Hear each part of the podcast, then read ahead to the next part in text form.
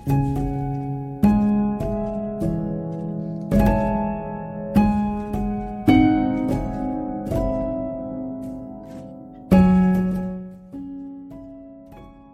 επάγγελμα,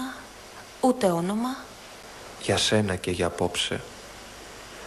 Μέγας Ανατολικός. Και κάπως έτσι ξεκινάει αυτή η σειρά podcast με τίτλο ένα όνομα που με ακολουθεί 20 σχεδόν χρόνια τώρα. Μέγας Ανατολικός. Μια μικρή εισαγωγή λοιπόν για σήμερα. Μια πρώτη γνωριμία, ένας πρόλογος θα μπορούσαμε να πούμε. Ένας τίτλος λοιπόν βγαλμένος από το βιβλίο του Αντρέα Εμπειρίκου και από μια σκηνή της ταινίας ε, «Φτηνά τσιγάρα» του μοναδικού και αγαπημένου Ρένου Χαραλαμπίδη που μόλις ακούσαμε την οποία πραγματικά ερωτεύτηκα όταν την πρώτο άκουσα βλέποντας τότε την ταινία ε, σε ένα πειρατικά έτσι, κατεβασμένο δισκάκι DVX αν δεν κάνω λάθος τα λέγαμε τότε αρχές του 2000 ως φοιτητή στην Αγγλία μπροστά στην μαγευτική οθόνη για τα μάτια μου εκείνη την εποχή ενός μου υπολογιστή. Όλος ο ρομαντισμός της εποχής όλο μου το είναι θα μπορούσα να πω εγκλωβίστηκαν σε αυτή τη μαγική σκηνή όπου ο Νίκος γνωρίζει τη Σοφία ο έρωτας πλέον γίνεται ένα παιχνίδι σκέψεων και συλλογισμών και από τότε λοιπόν το ψευδόνυμο αυτού του Μέγα Ανατολικού έχει γίνει μέρος της ψυχοσύνθεσής μου μέχρι και σήμερα και με τον ρομαντισμό τον οποίο κουβαλάει έτσι πορεύω μαζί του ως γνώμονα και με μια έτσι καρδιά που θα θεωρώ πως οφείλει να μεγαλώνει και να εκπαιδεύεται καθημερινά.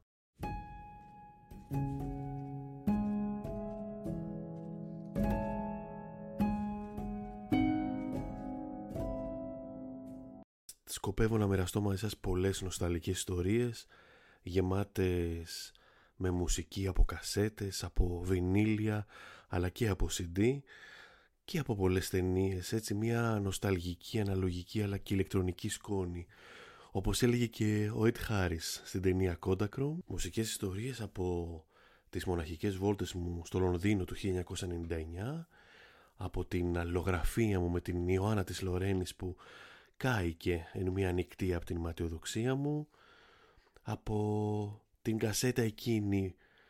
στο παγωμένο Exeter με το Industrial Silence στο Madrugada που άκουγα έναν ολόκληρο χειμώνα στο repeat μουσικές από τη συναυλία από τα διάφορα κρίνα στο Campton Town του Λονδίνου μουσικές από τη βραδιά της απότομης ενηλικίωσης στην Πράγα από τη συναυλία των Κουστό δίπλα σε ένα ποτάμι τις βραδιές ραδιοφώνου στο B1000 του Πανεπιστημίου Μπρουνέλ τη μόνιμη επιστροφή μου στην ξενιτιά της Ελλάδος τις ατέλειωτες μέρες στο MP3 player όσο βρισκόμουν στη ΜΕΘ δίπλα από τον πατέρα μου που λίγες μέρες μετά έφυγε από τη ζωή το τέλος μιας πολύχρονης σχέσης που ακολούθησε μουσικές από τη γνωριμία μου με το κορίτσι στο MySpace με το πρώτο μας φιλί μετά τη συναυλία του Φίβου Δελιβουριά στο Θέατρο Βράχων αλλά και το πρώτο μας παιδί τέσσερα χρόνια μετά και ένα σωρό ακόμα μουσικές ιστορίες θα μπορούσα να πω ότι αυτό το νοσταλικό podcast έτσι το χαρακτήρισε ένας φίλος πριν λίγες μέρες όταν του εκμυστηρεύτηκα την ιδέα μου